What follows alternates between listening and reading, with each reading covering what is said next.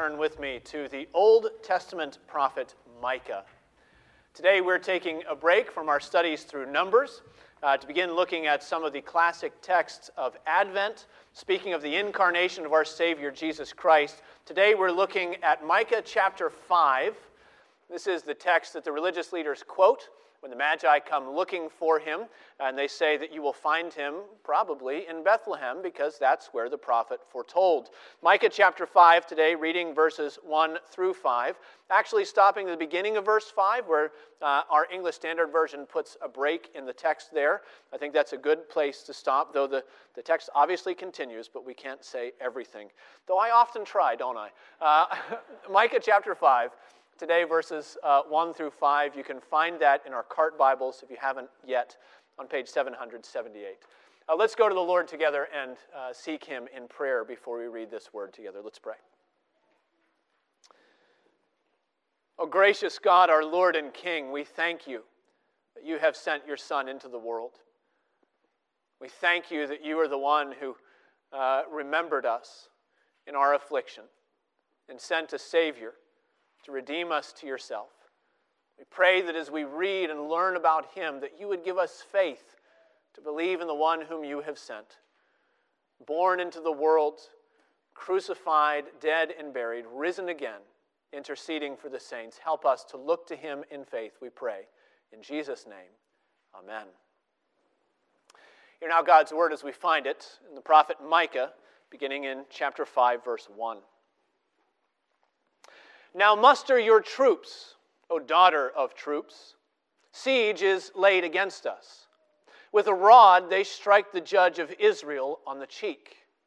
But you, O Bethlehem Ephrathah, who are too little to be among the clans of Judah, from you shall come forth for me one who is to be ruler in Israel, whose origin is from of old, from ancient days. Therefore he shall give them up until the time when she who is in labor has given birth. Then the rest of his brothers shall return to the people of Israel. And he shall stand and shepherd his flock in the strength of the Lord, in the majesty of the name of the Lord his God, and they shall dwell secure. For now he shall be great to the ends of the earth, and he shall be their peace. Thus far, the reading of God's holy and inerrant word. May he add a blessing as we study it together today. Uh, this week in Concord, I passed uh, what is becoming a familiar sight. Uh, it, it, was a man, probably in his mid, maybe late 60s, dressed in, in somewhat uh, shabby clothes, wearing a long beard, uh, and walking in circles around the town center rotary. As he walked, he carried two flags and a very tall flagpole, and the sign on the ground next to him advertised a peace vigil. Actually, this man's name is Arthur, uh, and sometimes Arthur pops into my office to share his thoughts with me. Uh, Arthur uh, grew up in war torn Eastern Europe. At an earlier age, he dedicated his life to the pursuit of world peace. And he has now lived and walked on every continent except Antarctica, walking and holding vigils spreading his message and raising awareness. Because awareness, according to Arthur, is what the world really needs. If only, Arthur would tell you, if only we could understand our common human experience, if only our eyes could be open to the fact that we're all already united, then the world would come out right. And so, what we need is awareness. I knew another man, his name was Ed, uh, and he said that what we need is disentanglement. He said that in the modern world, we're all too attached to everything. We're attached to our stuff, we're attached to our desires, we're attached to our plans, we're attached to our ambitions and our grudges and, uh, and all of our disappointments. And Ed would tell me that if only we could all practice the ancient wisdom of non attachment taught by the Buddha, well, then the world would come out right. A wise pastor once told me that if you really want to know what people believe, what they care about, just ask them what they think is wrong with the world. Ask them what they think we really need, because actually, everybody has some answer. And if you're paying attention this season, you will hear those answers. Your office holiday parties or your family gatherings, if, if the conversation gets beyond the niceties and the small talk, you'll hear what people think is wrong in the world. You'll hear what they think we really need. Everybody has an answer. And they say, well, well, what we need is greater awareness. We need fewer attachments. We need better laws. We need stronger borders. We need a thriving economy. We need scientific consensus. We need more civil discourse. We need traditional morality. We need a cultural revolution. Well, the Bible has an answer to this question of what we really need, what's gone wrong in the world, and it shouldn't surprise us that the Bible's answer comes to us in the form of a person. What we really need is a shepherd. What we need is a king. Who we need is the leader that God has chosen for himself. Our passage today, as I've mentioned, is familiar because of its connections with the Christmas story. But Micah chapter 5, the Lord reveals that the answer to our deepest needs is the Savior Jesus Christ. Today, in this passage, I simply want to focus on who He is and who this passage, this prophecy, says He came to be. Three points today. First, that Jesus is God's chosen king. That's our first point. Jesus is God's chosen king. The, the crux of that truth shows up in verse 2. But you, O Bethlehem Ephrathah, who are too little to be among the clans of Judah, from you shall come forth for me. For me, says the Lord, one who is to be ruler in Israel. That's who he is. He's the ruler of God's people. He's the king that God has chosen for himself. Now, actually, we need to step back because in verse 2, the Lord is setting up a contrast between the king that the Lord said he's sending and the king that the people already have. Read verse 1. Now, muster your troops. O daughter of troops, siege is laid against us. With a rod they strike the judge of Israel on the cheek. There's a judge and there's a ruler. There's a king who is powerless and there's a king who is coming.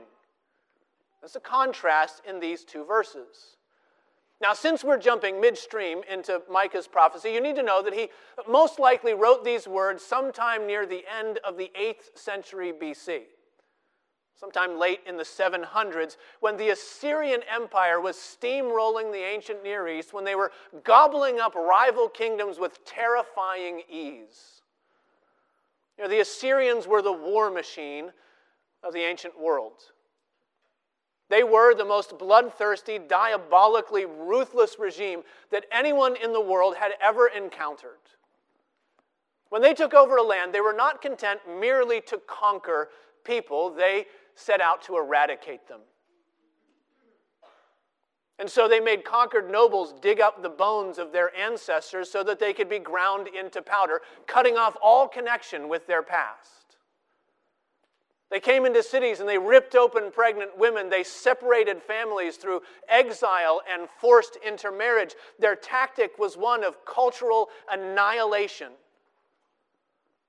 Their point was to make peoples cease to exist with any coherent form of unifying identity. Later in this chapter, Assyria is mentioned by name. In the section where we stopped reading, Assyria shows up. And most likely by the time that Micah first preached this prophecy, the Assyrians had already carried away the northern tribes in Israel, and now they were breathing down the neck of the capital city in the south, in Jerusalem. So, verse 1 says, Muster your troops, O daughter of troops, siege is laid against us, destruction is knocking at the gates. And if you could have asked the Israelites, late 8th century, what does the world really need? I don't know, but I imagine someone would have said, I don't know what the world needs, but what we need is a deliverer. Someone who's looking out for us, someone who can save us. Hey, we'd be, con- uh, we'd be happy with somebody who could just save himself. Because in verse 1, when it, when it speaks of striking the judge of Israel on the cheek, that's talking about humiliating helplessness. Like a fighter who absolutely is powerless to dodge the uppercut coming right for his chin. Now, with the Assyrians outside of Jerusalem, it might remind us of the days of King Hezekiah. Remember that, uh, where uh, Sennacherib surrounded Jerusalem and he shouted doom and destruction over the walls in the hearing of the people. It was embarrassing, so the, uh, the, the nobles in, in Jerusalem said, Don't speak in the language of the people, use the language of trade. We understand you. And they said, No, no, the people need to understand what they're in for, too. You're powerless against me. It might be speaking of that time. Or it might be reaching further into the future. As it might be speaking of a king like Zedekiah.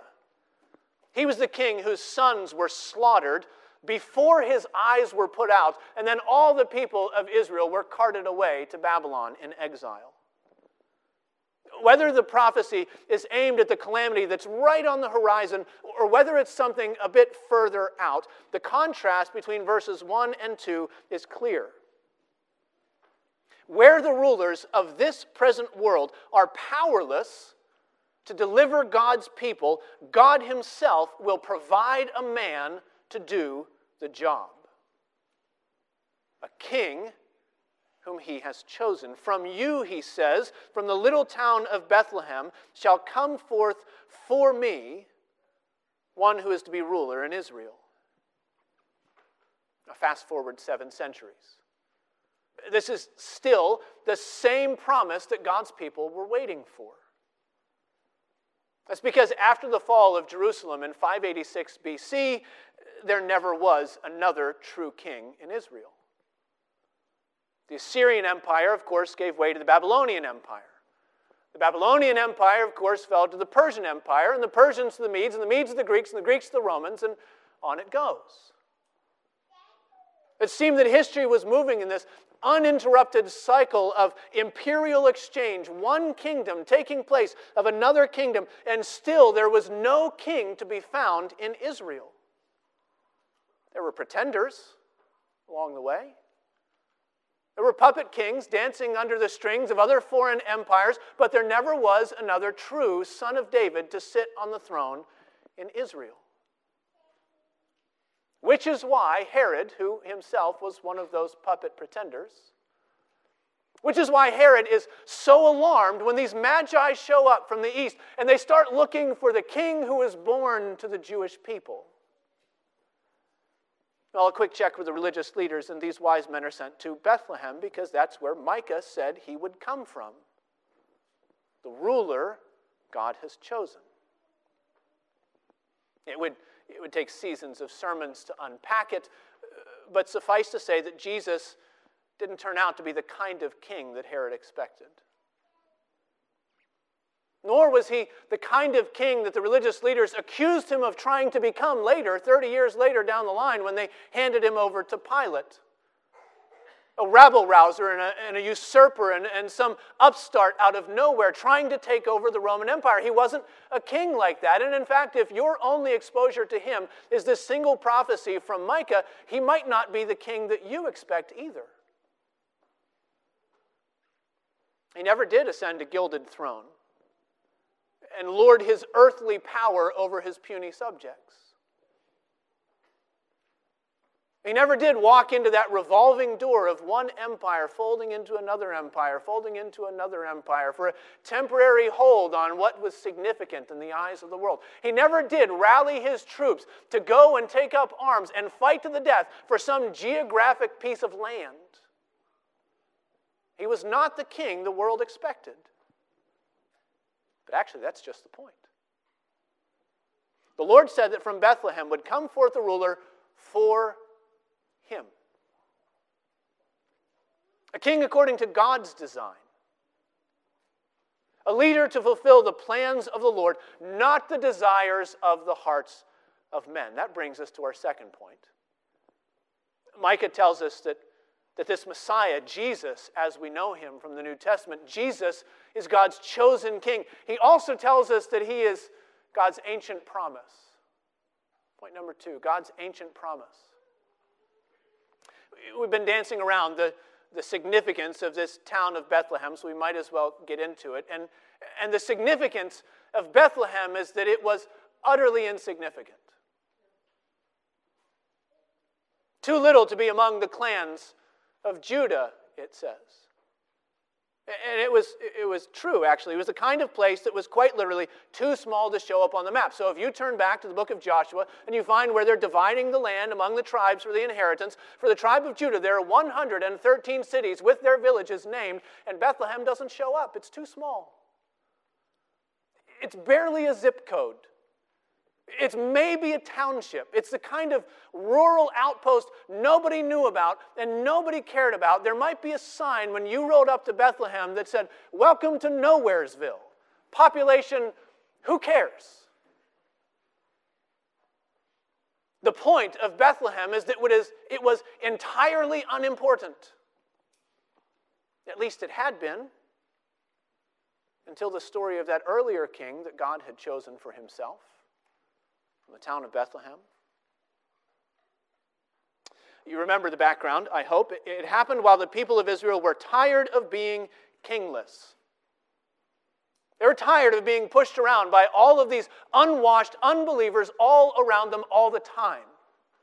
What they needed was a leader like the rest of those people. What they needed was a king. More than anything else, that's what the world needs a king in Israel, they thought. So give us a king like the nations, they asked the Lord. And he did.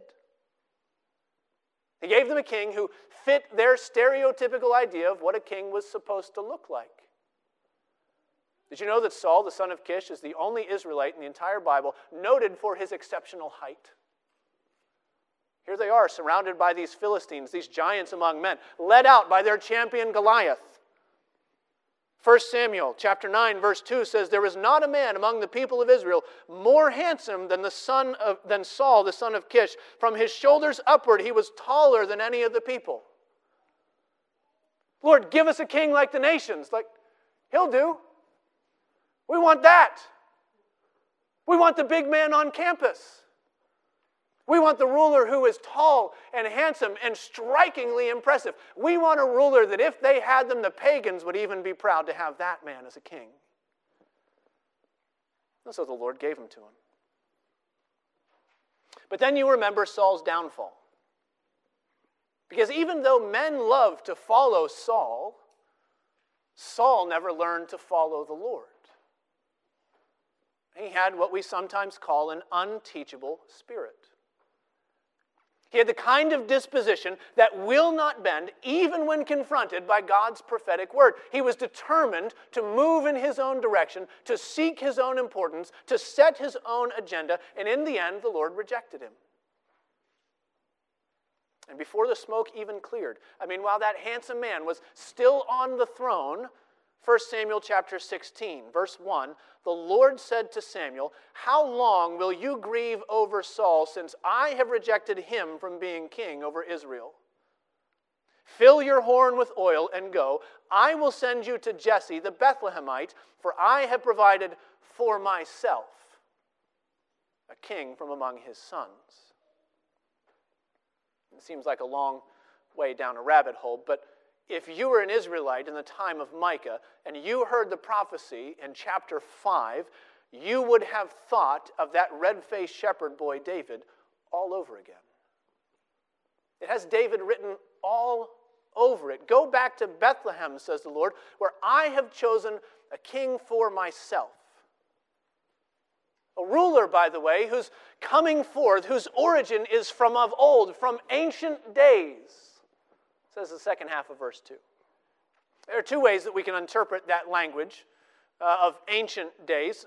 One is by reference to what we sometimes loosely call eternity past. The metaphysicist among you will be angry at me later. That's okay. Eternity past, Christ's pre creation, pre existence, maybe. And so the New American Standard, if you have that in front of you, it says that his goings forth are from days of eternity. Grammatically, that's a, that's a fine way to handle it. It works. And from our vantage point, we tend to gravitate in that direction because it seems to confirm the other testimony of Scripture that there was not a day when the Son was not. He is the pre existent, eternal creator. Isaiah tells us that he is mighty God, everlasting Father. John says, In the beginning was the Word. It's true. The problem is that when Micah says from ancient days, he could also have in mind a specific time in human history, but you know, like, like a long time ago. Like, like really, really old days. That's, that's what it seems that he means. If you turn over just one page, the Micah chapter 7, you'll see this. Micah chapter 7, verse 14. Micah chapter 7, verse 14, the prophet prays, Lord, shepherd your people with your staff. Jump to the bottom of the verse. Shepherd your people as in the days of old. The, the phrase there in the Hebrew, it shows up differently in the English, the phrase there in Hebrew is the same. Bayame olam, from days of eternity, from days of ancient past. But then verse 15 explains exactly what he means by days of eternity. Verse 15, as in the days when you came out of the land of Egypt. What does it mean? Well, it means that for Micah, ancient days could very likely be a specific time in Israel's glorious past redemption history. What we might call the, the golden years of God's dealing with his people. And it seems that that actually is what's going on here. With all this David language swirling around in Micah chapter 5, it seems that that is what he's getting at, that this goes back to what God has done before. As if the Lord is telling his people, Do you remember how it happened so long ago? Do you remember when it seemed like everything had gone wrong and the whole world was going black? Remember how I provided exactly what you needed from the last place you ever would have looked? the youngest son from the smallest family, from the obscurest town in the backwater of Bethlehem, but there was a king for me, says the Lord. A leader to shepherd his people. And all of it is working together to convince God's suffering people that just as he was able to do it back then, so also he's able to do it now. That becomes dramatically important when you keep reading in Micah chapter 5. Because verse, 10, verse 3 tells us that the people are about to enter a period of time, which actually turned out to be a quite long period of time, where it will appear that God is not doing anything. Verse 3 Therefore, he shall give them up, he'll hand them over. He will give them up until the time when she who is in labor has given birth. Then the rest of his brothers shall return to the people of Israel. Do you hear it there? It is advanced notice of uninvolvement. That's how it will look from where they stand. The Lord will give up his people, he'll hand them over into the power of their enemies, and from every earthly vantage point, it will appear as if the game is all played out and the time for Israel is over.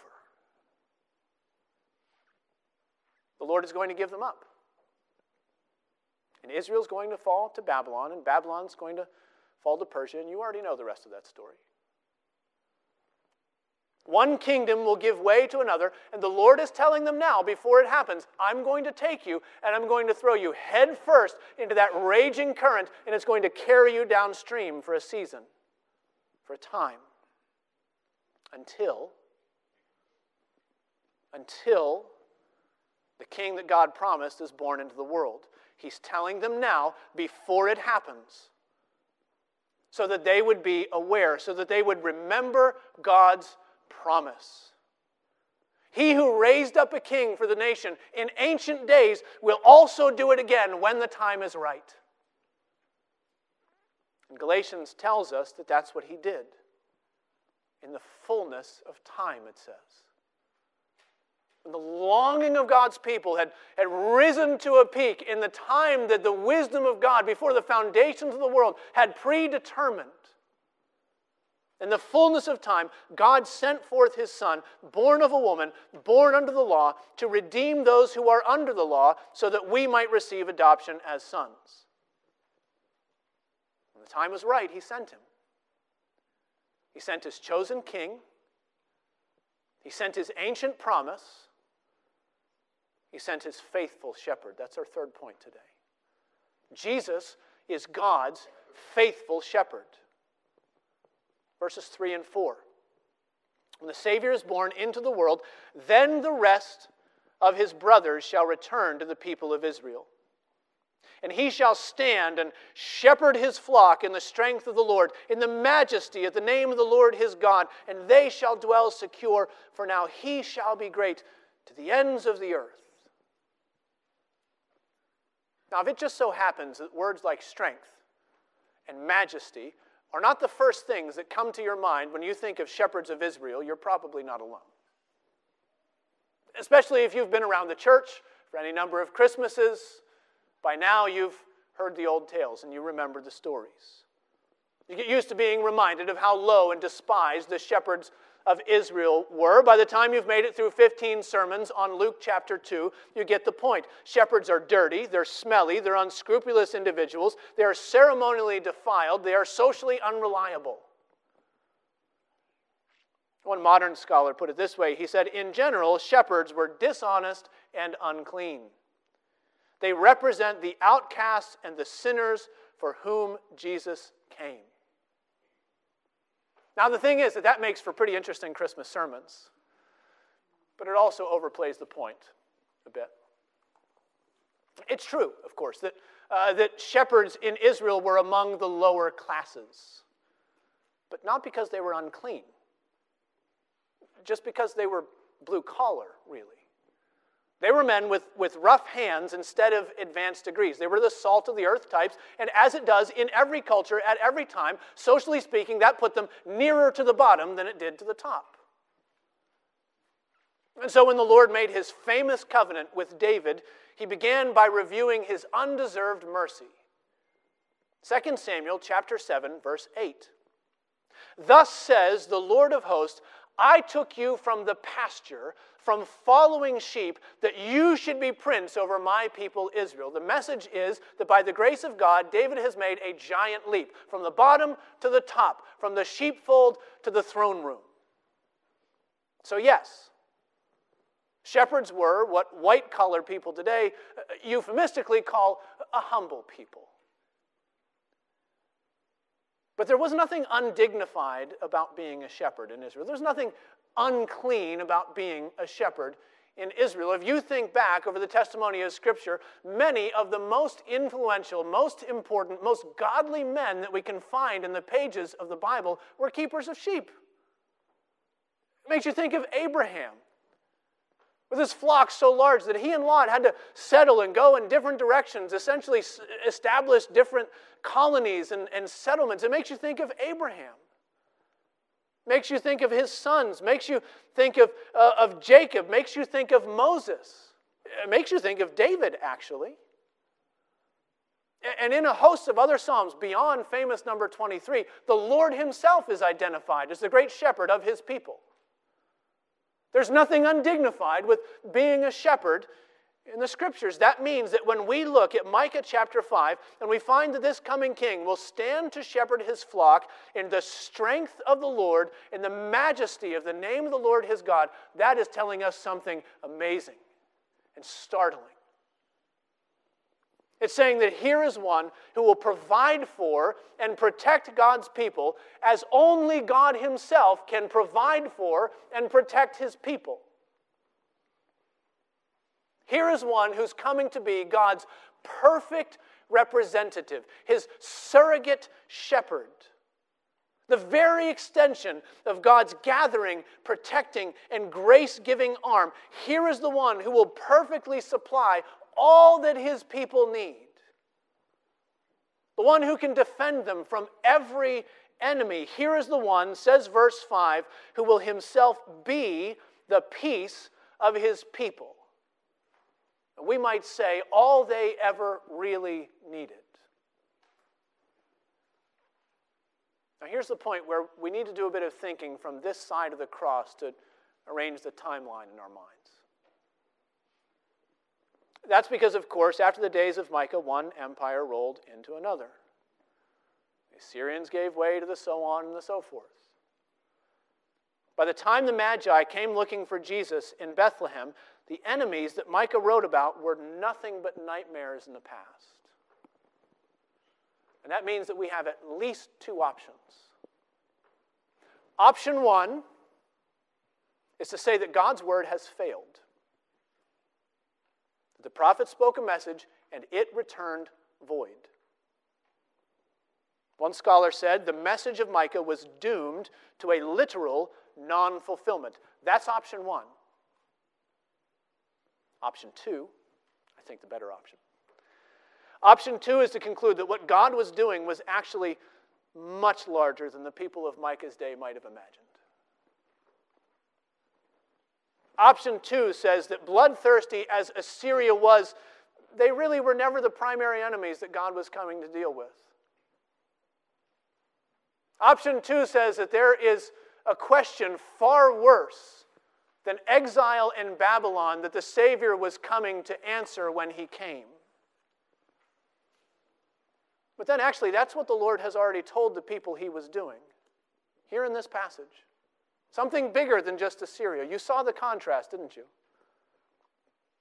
Verse 3, the Lord said, I'm going to give you up. Verse 4, he said, I'm going to gather you together. Verse 3, the Lord said, I'm going to hand you over. Verse 4, the Lord said, I'm going to save you forever to the ends of the earth. By the work of the shepherd, I'm going to deliver you from the foe who is too big for you to face.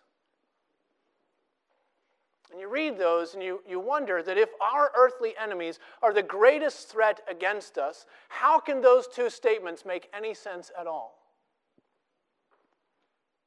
If Assyria really is the enemy, then to hand over his people is to lose the contest. It is to give up the battle before the fighting even begins. Then again, if the Assyrians and if the Romans if our entanglements and, and all of our warmongering, if all of our immorality, if all of our afflictions are really just symptoms of a much deeper disease, then it's entirely possible that the Lord has provided a king for himself who can win a victory greater than any of our earthly answers could ever touch. So in the New Testament, we read that Jesus said, I am the good shepherd. The good shepherd lays down his life for the sheep. And everybody who's ever read John chapter 10 scratches their head and they say, How in the world is that supposed to work? What good is a shepherd who lays down his life? How can you give yourself over and still deliver your people? How can you give yourself up and still keep them safe? Jesus continues. He says, I am the good shepherd. The good shepherd lays down his life for the sheep. No one takes it from me, but I lay it down of my own accord. I have authority to lay it down, and I have authority to take it up again. And this charge I've received from my Father. It's not a theological trick, it's not some metaphorical prophetic sleight of hand. Jesus was saying that he had come to conquer an enemy greater than Assyria. He came to answer a question deeper than death. But in order to do that, he had to take our sin upon himself. That is, after all, what is really wrong with the world. It's where our alienation and our pride and our backbiting all come from. It is the plague that leads to death, both physical and eternal. Sin is the wall that separates the Creator from His creation. Sin is the wedge that divides humanity from holiness, that leads to slavery to self and hatred of the things of God. And Jesus was saying that He came into the world to deal with that enemy. In order to give us peace, he would have to carry our sin. In order to deliver us, he would have to give himself up. And that's what he did. He came to be God's chosen king. He came to fulfill God's ancient promise. He came to be the faithful shepherd who lays down his life for the sheep. He's the one that we really need. By the grace of God, He's the one who came. And we can know Him and trust Him and find life in His name today. Let's pray together. Gracious God and Father, we thank you for sending your Son into the world to be the Savior of sinners. We thank you that He is the one who delivers us from sin and hell and all of our iniquity. We pray, Lord, that you would give us faith in Him, not only this day, but cause us to persevere until the end, when all your ancient promises are fulfilled in Him, and we behold the one for whom our souls desire. Help us, Father, to walk with you and trust in your perfect plan and your timing, we pray in Jesus' name. Amen.